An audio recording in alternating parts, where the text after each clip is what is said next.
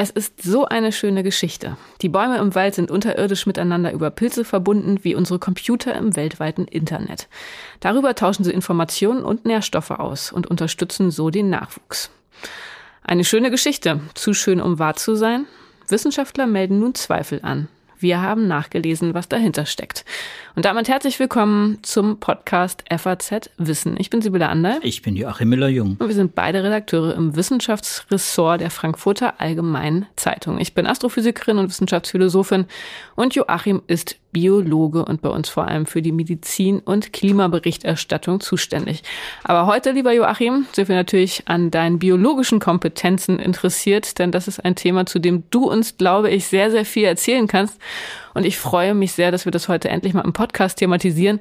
Denn tatsächlich hört man das ja immer wieder, diese Geschichte von den Bäumen, die über Pilze verbunden sind in Zeitungen, Zeitschriften, im Bekanntenkreis. Es ist etwas, was, glaube ich, ganz viele Menschen fasziniert, was viele glauben wollen, dass es im Wald Vorgänge gibt und Zusammenhänge, die uns Menschen weitgehend verborgen bleiben. Und insofern fand ich es sehr, sehr spannend, jetzt zu sehen, dass es in Nature, Ecology and Evolution, also einem angesehenen Journal, eine Perspective gab, also einen großen Artikel, der sich mal kritisch mit diesem Mythos, kann man vielleicht sagen, auseinandergesetzt hat und die Frage gestellt hat, welche Evidenzen gibt es denn für diese Behauptung? Aber bevor wir zu den Evidenzen kommen, würde ich mich erstmal noch ein bisschen dafür interessieren, was man sich überhaupt unter diesen Netzwerken vorstellt. Also Joachim, erklär doch mal, wie muss man sich das vorstellen, dass man eine Verbindung hat von Bäumen über Pilze? Wie ist das biologisch einzuordnen? Ja, sehr, sehr hoch einzuordnen. Deswegen bin ich ja schon gar nicht einverstanden, dass du gleich den Begriff Mythos äh, verwendet hast. Das ist nämlich eine dieser Überinterpretationen, die auch in diesem Paper kritisiert wird. Also eine Überinterpretation äh, wäre, wenn man das Ganze Mythos nennen würde, denn es gibt unter unseren Füßen, wenn wir durch den Wald gehen, tatsächlich ein Netzwerk, das wir natürlich nicht sehen, aber das da ist, nämlich ein Netzwerk von Wurzeln der Bäume, kleine, große Bäume, große Wurzeln, kleine Wurzeln, ausgewiesene Wurzelsysteme. Äh, bis zu den Feinwurzeln und dann gibt es die Pilze mit ihrem Myzel. Das ist die Gesamtheit der Pilzfäden unter dem unter dem äh, Waldboden, also im Waldboden, unter der unter der Oberfläche. Äh, das ist quasi eingearbeitet in den Wald, da leben die Pilze, das ist das Myzel, das ist der Pilz eigentlich. Und diese Pilze sind mit den Wurzel mit den Wurzelsystemen von Pflanzen, Bäume unter anderem, äh, aber eben auch andere Pflanzen verbunden. Und dieses Netzwerk aus Pilzen und Wurzeln, Pflanzen, äh, das ist schon lange erforscht. Äh, das weiß man, das gibt es. Und deswegen ist es auch kein Mythos. Das gibt es äh, definitiv, das ist auch nachgewiesen. Das ist so felsenfest äh, wie äh, gewissermaßen der Klimawandel inzwischen oder die Darwinsche Evolutionstheorie. Das ist etwas, äh, das äh, kann man nicht nur beobachten, das kann man nachweisen. Also dieses Aber im Sinne von, da sind halt diese Verbindungen, es ist ein Netz, aber ist auch tatsächlich nachgewiesen, wozu dieses Netz dient, was in diesem Netzwerk passiert. Ja, und, und auch da gibt es äh, gute Evidenzen, und über Evidenzen müssen wir heute vor allem sprechen, äh, dass da etwas passiert, dass äh, eben diese Mykorrhiza, das ist nämlich dieses Wurzelgeflecht, äh, dieses Pilzgeflecht, was sich da ausbreitet im Boden und dann Kontakt hat zu den verschiedenen Bäumen und dann ein Netzwerk bildet. Diese Pilze sind in direktem Kontakt mit den Wurzelsystemen. Schon das ist ein Indiz dafür, dass da ist etwas. Die, zum Teil gibt es eben Mykorrhiza, arbuskuläre Mykorrhiza zum Beispiel, sehr verbreitet unter Nutzpflanzen, aber eben auch unter Bäumen, die besonders effektiv sind, weil sie die Pilzhyphen, das sind diese Ausläufer der Pilzfäden, quasi in das Wurzelsystem eindringen, unter die Wurzelrinde, in die Wurzelzellen eindringen. So, und dann nehmen die Pilze und Bäume Kontakt auf und tauschen aus. Und jetzt ist die Frage, was tauschen sie da aus? Was passiert da? Klar ist, es ist eine Symbiose. Mutualisten nennt man beide Player, also Baum und Wurzel. Und, äh, und jetzt ist die Frage, was passiert da? Wer profitiert wovon? In der Symbiose profitieren in der Regel beide. Ähm, und man darf annehmen, weil dieses System so äh, evolutionär so erfolgreich ist, weil es auch unterschiedliche Mykorrhiza-Typen gibt, kann man sagen, das muss einen Nutzen haben. Und wahrscheinlich sogar für beide. Und tatsächlich tauschen die eben äh, die Pilze brauchen Kohlen, äh, äh, äh, Kohlenhydrate, also Kohlenstoffverbindungen, die die Pflanzen herstellen. Das können sie quasi die Pilze nicht selber herstellen und abbauen.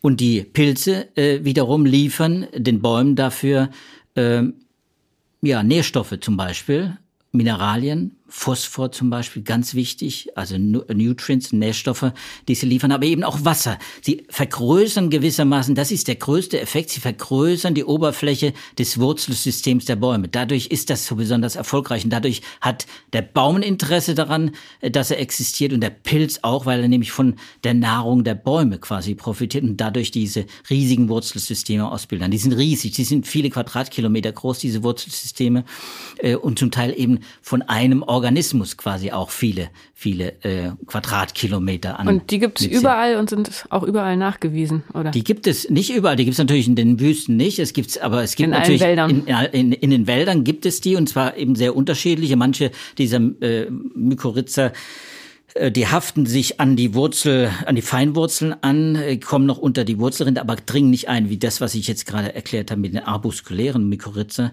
Das sind dann die Ektomykorrhiza, die, die sind auch sehr verbreitet, zum Beispiel bei unseren Buchenwäldern, Birkenwäldern, also in heimischen Wäldern sehr verbreitet.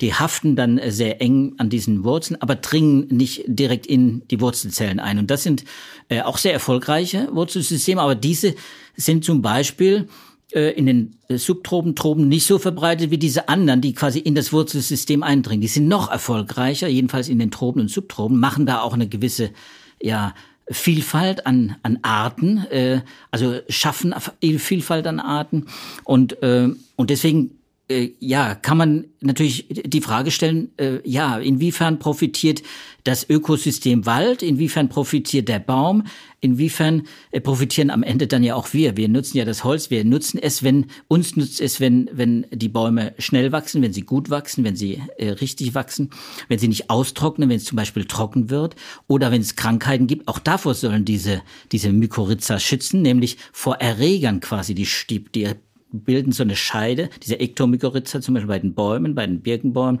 Buchen, die bilden so eine Scheide um diese, um diese ähm, Wurzel, Feinwurzeln und schützen sie quasi vor, vor, ähm, vor Erregern, äh, vor Bakterien und vor, vor Krankheitserregern. Und ja, und das ist natürlich, äh, wie gesagt, das ist, dass es diese Systeme gibt, das ist unbestritten.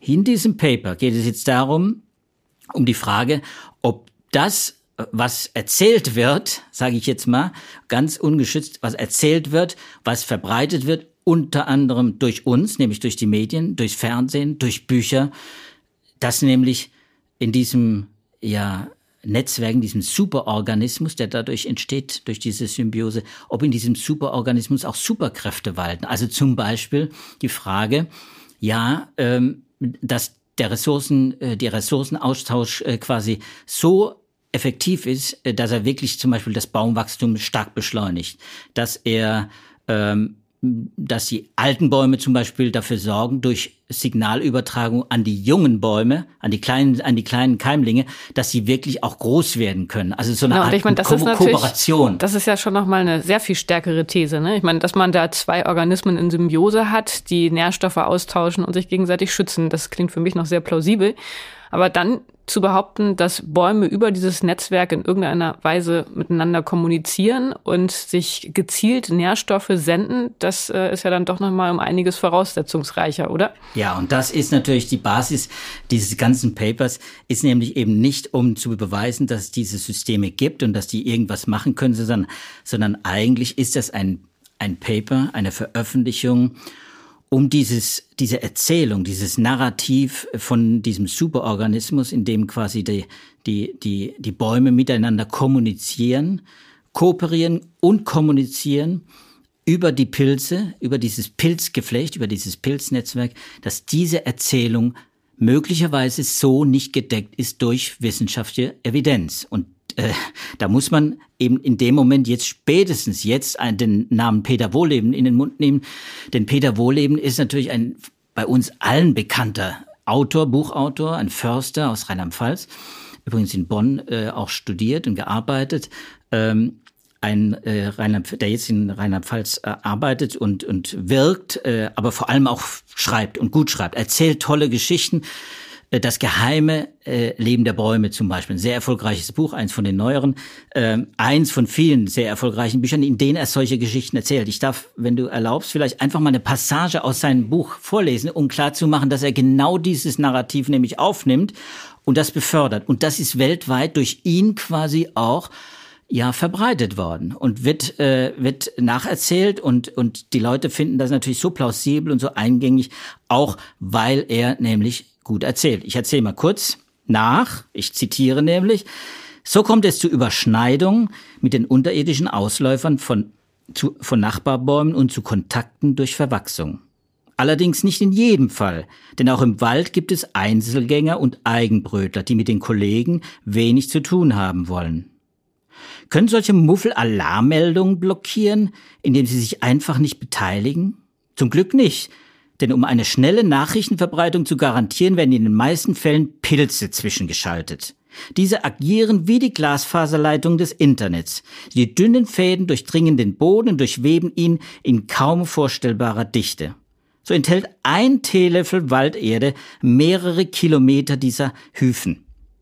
Ein einziger Pilz kann sich im Laufe von Jahrhunderten über etliche Quadratkilometer ausdehnen und so ganze Wälder vernetzen. Durch seine Leitungen gibt er die Signale von einem Baum zum nächsten weiter und hilft ihnen dabei, Nachrichten über Insekten, Dürren und andere Gefahren auszutauschen.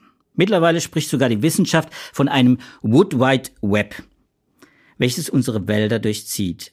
Was, und jetzt kommt ein entscheidender Punkt in diesem Zitat, was und wie viel da ausgetauscht wird, ist bis heute höchstens ansatzweise erforscht.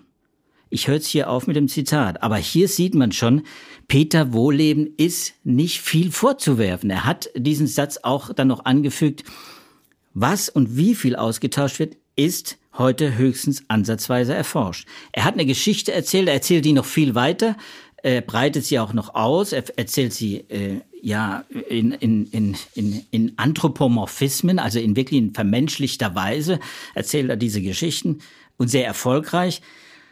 Und er weiß selber, dass es natürlich da gewisse Evidenzlücken ist. Aber es wird natürlich nicht so weitergetragen. Die ganze Kommunikation über diese über dieses Wood Wide Web, dieses Netzwerk, dieses Mysterium, dieses ja, dieses Wunderwerk, das es da gibt äh, unter unserem Boden, äh, unter unseren Füßen, äh, das hat sich quasi verselbstständigt. Da kann naja, aber auch dieses Zitat klingt ja nun nicht so, als wäre es eine Frage, ob es dieses Wood Wide Web überhaupt gibt, sondern eher ein Problem auf unserer Seite, dass wir es noch nicht vollständig verstehen. Aber wenn wir uns ein bisschen mehr Mühe geben, das zu erforschen, dass wir das dann schon auch bald in den Griff kriegen. Also so würde ich das lesen. Genau. Genau, und so würde ich nämlich übrigens auch dann das, das, das Paper lesen, äh, über das wir eigentlich hier sprechen wollen. Wir wollen ja nicht über Peter Wohleben und seine Bücher sprechen. Da muss man auch gar keine Werbung für machen, ganz im Gegenteil. Ähm, dieses Paper, über das wir sprechen, kommt von einem amerikanisch-kanadischen Team von Wissenschaftlern. Und wenn man weiß, von Forstwissenschaftlern, äh, wenn man weiß, und Biologen, wenn man weiß, wie in der Branche auch ähm, Diskussionen geführt werden um den Wald, wie in der Wald, wie in der Forstbranche überhaupt. Das erleben wir ja auch in Deutschland über das Schicksal der Wälder, über den Umgang mit Wäldern, über das Betreten oder Nicht-Betreten, über das Holzen oder nicht abholzen, über die, über die Bejagung und über Nichtbejagung, also Pflege und Hege und so weiter, wie dort diskutiert wird und nicht nur bei uns eben, dann ist klar, ähm, hier äh, sind noch andere Kräfte im Werk als, als nur die Wissenschaft. Aber über die Wissenschaft wollen wir noch sprechen. Ich glaube, wir sollten vor allem über die Wissenschaft sprechen. Nur ich, ich, ich sage schon mal von Anfang an, mein Verdacht ist eben, dass hier auch ähm, ja äh, äh gewisse Diskussionen abgebildet sind, Debatten, die es in der, die es in der Forstbranche gibt. Zum Beispiel bedeutet das ja etwas, wenn wir einen Organismus, einen Superorganismus haben, Wald, in dem alles miteinander verbunden ist, dann ist auch eigentlich, wenn man sagt, wir müssen den Wald erhalten, eigentlich auch alles schützenswert. Umgekehrt, wenn wir anfangen, den Wald ab, äh, zu roden, wenn wir den Wald zu nutzen anfangen, dann ist alles, was gewissermaßen in dieses, in diesen Superorganismus eingreift, ja ein Eingriff der viel größer ist, als wenn das jetzt Einzelbäume wären. Wenn wir Einzelbäume abholen, dann können wir sagen, dann haben wir immer noch, wenn wir tausend Bäume da stehen, haben wir. Naja, gut, aber davon abgesehen, ich meine, es ist ja schon erstmal die Frage, was wissen wir und wie stellen wir es fest? Und das ist ja erstmal eine sehr komplexe Sachlage. Du hast da so einen Wald vor dir. Also ich stelle mir das jetzt mal ganz naiv als Physikerin vor. Ich gehe da jetzt hin und versuche rauszufinden, wo ist da das Netzwerk und was passiert im Netzwerk? Hat man ja erstmal das Problem, ist es nicht besonders gut zugänglich. Genau. Wie Exakt. macht man das? Also wie kann man an einem lebenden Wald, ohne den Wald zu zerstören, nachweisen, dass dieses Netzwerk bestimmte Aufgaben erfüllt? Ja, und genau die Frage stellen Sie. äh, Und da legen die, die Wissenschaftler um Justin Carster aus äh, der University of Alberta genau den Finger in die Wunde. Weil es natürlich schwer ist, erwachsene, also ausgewachsene Bäume so zu untersuchen. Allein schon die Größe des Netzwerks hat es ja selber geschildert, wo in dem Wohlleben-Text kommt das ja auch raus. Aber auch das Wurzelsystem ist ja so ohne weiteres nicht äh, äh, zu erforschen, weil es natürlich auch unter der Erde ist, also schwer zugänglich ist. Ne? Und welche Verbindungen es da gibt, auch möglicherweise außerhalb äh, dieser Mykorrhiza, nämlich durch die Wurzeln selbst, auch durch andere Organismen, durch Diffusionskanäle, durch die Bodenstruktur. Das muss ja eigentlich alles in solche Experimente, in solche Erforschungsprojekte, die dann im Wald passieren, natürlich mit einfließen. Und da ist der Punkt. Da sagen sie eben, wir haben eine Vorstellung, wie das funktioniert und wie Mykorrhiza dem Wald nutzt und umgekehrt äh, äh, dem, äh, der, dem Baum, äh, der Baum dem Pilz nutzt, aber wir haben einfach nicht genügend Evidenz oder zum Teil gar keine Evidenz. Gar keine Evidenz zum Beispiel bei der Frage, ob die alten Bäume quasi die so eine Art äh, Hebamme bilden für die für die Keimlinge äh, und sie unterstützen, indem sie ihnen Signale liefern, Ressourcen liefern etc.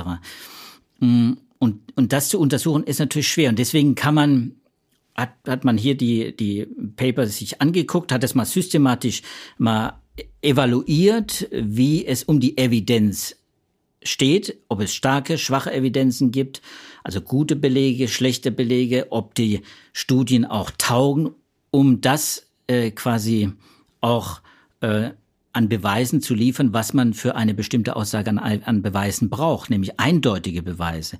Es ist zum Beispiel bei der Frage, Sie haben drei Fragen äh, behandelt. Zum ersten, sind diese Netzwerke weit verbreitet? Zweitens, werden Ressourcen äh, transferiert durch diese Netzwerke, also Nährstoffe zum Beispiel? Und drittens, äh, ja, unterhalten oder versorgen ältere Bäume, junge Bäume, äh, indem sie ihnen zum Beispiel Signale übermitteln, äh, und, und dadurch und, und auch bevorzugt die eigenen, die eigenen Nachkommen auch, ne?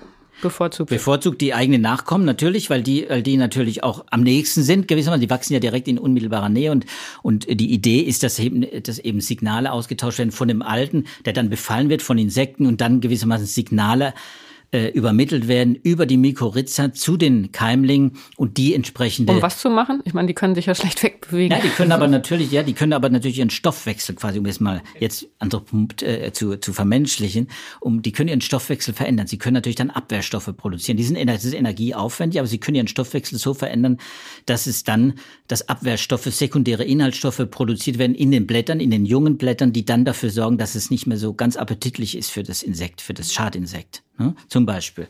Also solche Ideen, die gibt es, solche Hypothesen gibt es und, und die Wissenschaftler hier sagen eben, es gibt diese äh, Ideen, es gibt auch, mh, es gibt auch äh, Hinweise, aber es gibt keine echten, guten, eindeutigen Evidenzen, die ausschließen, dass es auch alternative Erklärungen gibt. Und das liegt daran, dass viele dieser Studien über Mykorrhiza insgesamt eben nicht im Wald gemacht wurden, sondern in Gewächshäusern gemacht wurden, mit Keimlingen zum Beispiel. In Gewächshäusern kann man aber keine ausgewachsenen Bäume zum Beispiel halten. Und die, die draußen gemacht werden, das sind natürlich dann Eingriffe in das System, die dann im Sinne, ja, im Heisenbergschen Sinne, dass diese, die eine Unschärfe, eine Unschärfe erzeugen in den Experimenten, weil da eben nicht nur unter Umständen das Pilznetzwerk äh, beeinträchtigt wird, sondern eben auch das Wurzelsystem beeinträchtigt wird. Also da ist, da ist die Frage, kann man diese was, also ja, eine was, Unterbestimmtheit im Queinschen Sinne. man jetzt. Auf jeden Fall, auf jeden Fall sind es, sind es confounding factors und, genau. äh, und die erzeugen diese Unschärfe. Und äh, Confounding Factors, das sind diese Einflussgrößen, die man eben nicht im Griff hat, die man nicht messen kann in dem Moment, die man nicht ermitteln kann. Es ist natürlich schwierig, so ein Experiment dann zu entwickeln, das vielleicht noch über äh, so ein großes Netzwerk äh, äh, gewissermaßen äh, designt ist und dann auch noch äh, zweifelsfrei zeigen kann, dass äh, Ressourcen zum Beispiel ausgetauscht werden, eben über diese Netzwerke und nicht über die Wurzeln und nicht über den Boden oder ja und und das ist äh, und dass sie auch nach beiden Seiten ausgetauscht werden oder dass, dass sie dass sie möglicherweise auch äh, in allen Altersgruppen, also durchweg äh, ausgetauscht werden, dass sie vielleicht, äh, also der Nachweis, dass es diese dass es diese Netzwerke gibt, ist das eine, dass sie funktionieren, so wie wir es uns vorstellen, so wie sich das Peter Wohleben und andere und, und viele Biologen eben auch vorstellen, dass sie genauso funktionieren. Das ist eben schwer in Experimente zu fassen. Und deswegen finde ich das Paper, deswegen habe ich das ausgesucht jetzt, äh, äh, finde ich so spannend, weil es natürlich äh, nicht nur nicht nur die die Wald- und äh, Pilzforschung betrifft, die Mykorrhiza-Forschung, sondern eben so viele Bereiche äh, in der Wissenschaft, weil es hier um ein ganz grundsätzliches Problem geht. Studiendesigns, Covid. Wir haben so viel über Covid hier gesprochen. Auch da äh, stoßen wir immer wieder auf das Problem. Absence of evidence is no evidence of absence. Also wenn ich keine Evidenzen finde, muss ich nicht, muss nicht heißen, dass es keine äh, dass das Phänomen nicht existiert. Genau, nun ist es aber ja trotzdem auch in diesem Paper beschrieben, dass interessanterweise in der Zitierung der Arbeiten ein bestimmter Bias existiert. Also es ist ja jetzt nicht so, dass die die Netzwerkforschung äh, in Bezug auf Wälder dadurch bekannt geworden ist, dass sie besonders offen über ihre Unsicherheiten spricht, sondern es sind eben diese schönen Narrative, die ihren Weg bevorzugt in die Öffentlichkeit gefunden haben. Und das ist ja auch Teil des Papers, dem mal nachzugehen. Und ähm, das ist tatsächlich ja auch das, wenn ich das richtig gelesen habe, was sie gefunden haben. Also bevorzugt werden tatsächlich die Arbeiten weiterverbreitet und zitiert, die diese Narrative stützen. Ja, und diese Zitierungspraxis, das ist eben auch ein grundsätzliches Problem in der Wissenschaft. Vielleicht ist das auch, was wir an Botschaft heute rausgeben können. Man muss eben, das ist wissenschaftliche Skepsis das, was Sie hier an den Tag legen, ist, ist gelebte Wissenschaftsskepsis. Sie klopfen jedes Experiment, jede Veröffentlichung darauf hin ab, was gibt es für Limitierungen. Und das sind meistens auch drin in diese Limitierungen in den Papern. Sie werden dann nur eben nicht verwendet, wenn man sie, oder die Einschränkungen, die, die man macht in den Papern, dass eine bestimmte Aussage nicht verallgemeinerbar ist, die werden trotzdem aber dann verwendet, um sein eigenes Experiment äh, gewissermaßen zu, äh, äh, zu stützen. Also jetzt soll man sagen, es wird nicht darauf hingewiesen, dass es diese Limitierung wird, äh, gibt, sondern es wird angenommen, ja, es gibt diese, diesen Ressourcenaustausch. Der ist in 26, jetzt sind es in dem Fall 26 Experimente untersucht worden, in denen das relativ eindeutig festgestellt wurde. Aber eben die, äh, die gewissermaßen, es wurde konnte nicht ausgeräumt werden, dass es Alternativerklärungen gibt für den Ressourcenaustausch. In ganz wenigen Experimenten, ganz, ganz wenigen Experimenten konnte es nur gezeigt werden, dass es wirklich ein Ressourcenaustausch ist. Und das heißt natürlich, dass man es nicht verallgemeinern kann. Und zwar nicht für, und zwar sowohl über alle Mykorrhiza verallgemeinern kann und auch über alle Baumarten. Also wenn wir jetzt nochmal ganz kurz eine Zahl vielleicht, äh, wenn ich die nennen darf, die ist ja ganz, ganz interessant, weil äh, die kann man sich auch merken. Äh, 73.300 Baumarten äh, gibt es etwa. Äh, und wenn man davon ausgeht, dass diese Mykorrhiza so erfolgreich, diese Netzwerke mit den Bäumen so erfolgreich sind, dann würde man erwarten, dass sie in den allermeisten auch vorkommen, weil sie einfach evolutionär so sich so gut durchgesetzt haben. Sie sind auch wirklich weit verbreitet. Aber dass es diese Netzwerke tatsächlich gibt, um das nachzuweisen, müsste man eigentlich in die Molekularbiologie einsteigen und genetisch nachweisen, dass es wirklich ein und derselbe Pilzorganismus ist, der da Netzwerke mit äh, den Bäumen bildet, und zwar mit verschiedenen Bäumen. Dazu muss man die Genetik, äh, muss man einfach Gen Genuntersuchungen machen, um auch zu zeigen, das ist wirklich, das ist der Baum, das ist der A, A B, C, das ist Mykorrhiza und dann gibt es die Kontakte im Boden und man verfolgt das nach. Das wäre strenge Evidenz, wenn man das molekularbiologisch genau nachzeichnet. Das hat man allerdings nur bei zwei Baumarten wirklich gemacht. Und man hat nur drei Pilzarten, von denen man weiß, dass sie solche Netzwerke eindeutig, nämlich genetisch nachgewiesen, eindeutig solche Netzwerke bilden zwischen Bäumen. aber auch da fehlen zum Teil eben Evidenzen, mit wie viel Bäumen und welche Art von äh, äh, äh, welche Art von von Mykorrhiza das ist, ist eben auch sehr unterschiedlich. Wie gesagt, es gibt eben äh, nicht sehr viel eindeutige, klare Evidenzen, zum Teil eben gar keine eindeutige, wie bei den Signalen von den alten zu den jungen Bäumen, nach dem, was die Wissenschaftler sagen. Und jetzt kommt dieses Problem, was du sagst, dass eben die Paper, die darüber veröffentlicht wurden, sind, und das sind nämlich seit den 60er Jahren, das sind einige, da erleben wir, wir kommen ja auch auf unseren Tisch, das sind, das sind hunderte, tausende von Papern, die, die erschienen sind. Hier sind natürlich nicht alle ausgewertet, aber äh, eben die wichtigsten, die einflussreichsten, nämlich die mit über 50 Zitierungen, die wurden untersucht in diesem Paper. Äh, und äh, nein, das sind, das sind 553 äh, Paper, äh, wurden untersucht, die dann sieben Veröffentlichungen verwendet haben, die also zitiert haben äh, aus äh, diesen Pilznetzwerkstudien. Und äh, da ging es um die, bei sieben Studien äh, quasi, in denen es um die Struktur geht, also über das Vorhandensein dieser Netzwerke und nochmal tausend äh, äh, Paper, in denen es dann um den Nachweis der Funktion dieser Mykorrhiza geht. Tausend Paper, die also dann in dem Fall elf Pilznetzwerkstudien zitiert haben. Und dann äh, konnte man eben, konnten Sie jetzt zeigen, dass äh, über den Verlauf der Zitierungen hinweg immer mehr, immer mehr Zitierungen auftauchen, die das, was da behauptet wurde in diesen influential, in diesen Pilznetzwerkpapern, dass das quasi gegeben ist, dass das Evidenz ist. Die tun so, als wäre es Evidenz, also unsupported evidence äh, nennen sie das hier. Und das ist eine Überinterpretation. Auch das steht in dem Paper. Das ist die Überinterpretation von Wissenschaftlern. Die finden einen Befund, der gefällt ihnen, der finden, den finden sie plausibel. Auch die Zahlen, die sie finden, sind äh, plausibel. Die Empirie stimmt und dann verwenden sie, nehmen sie das als gegeben.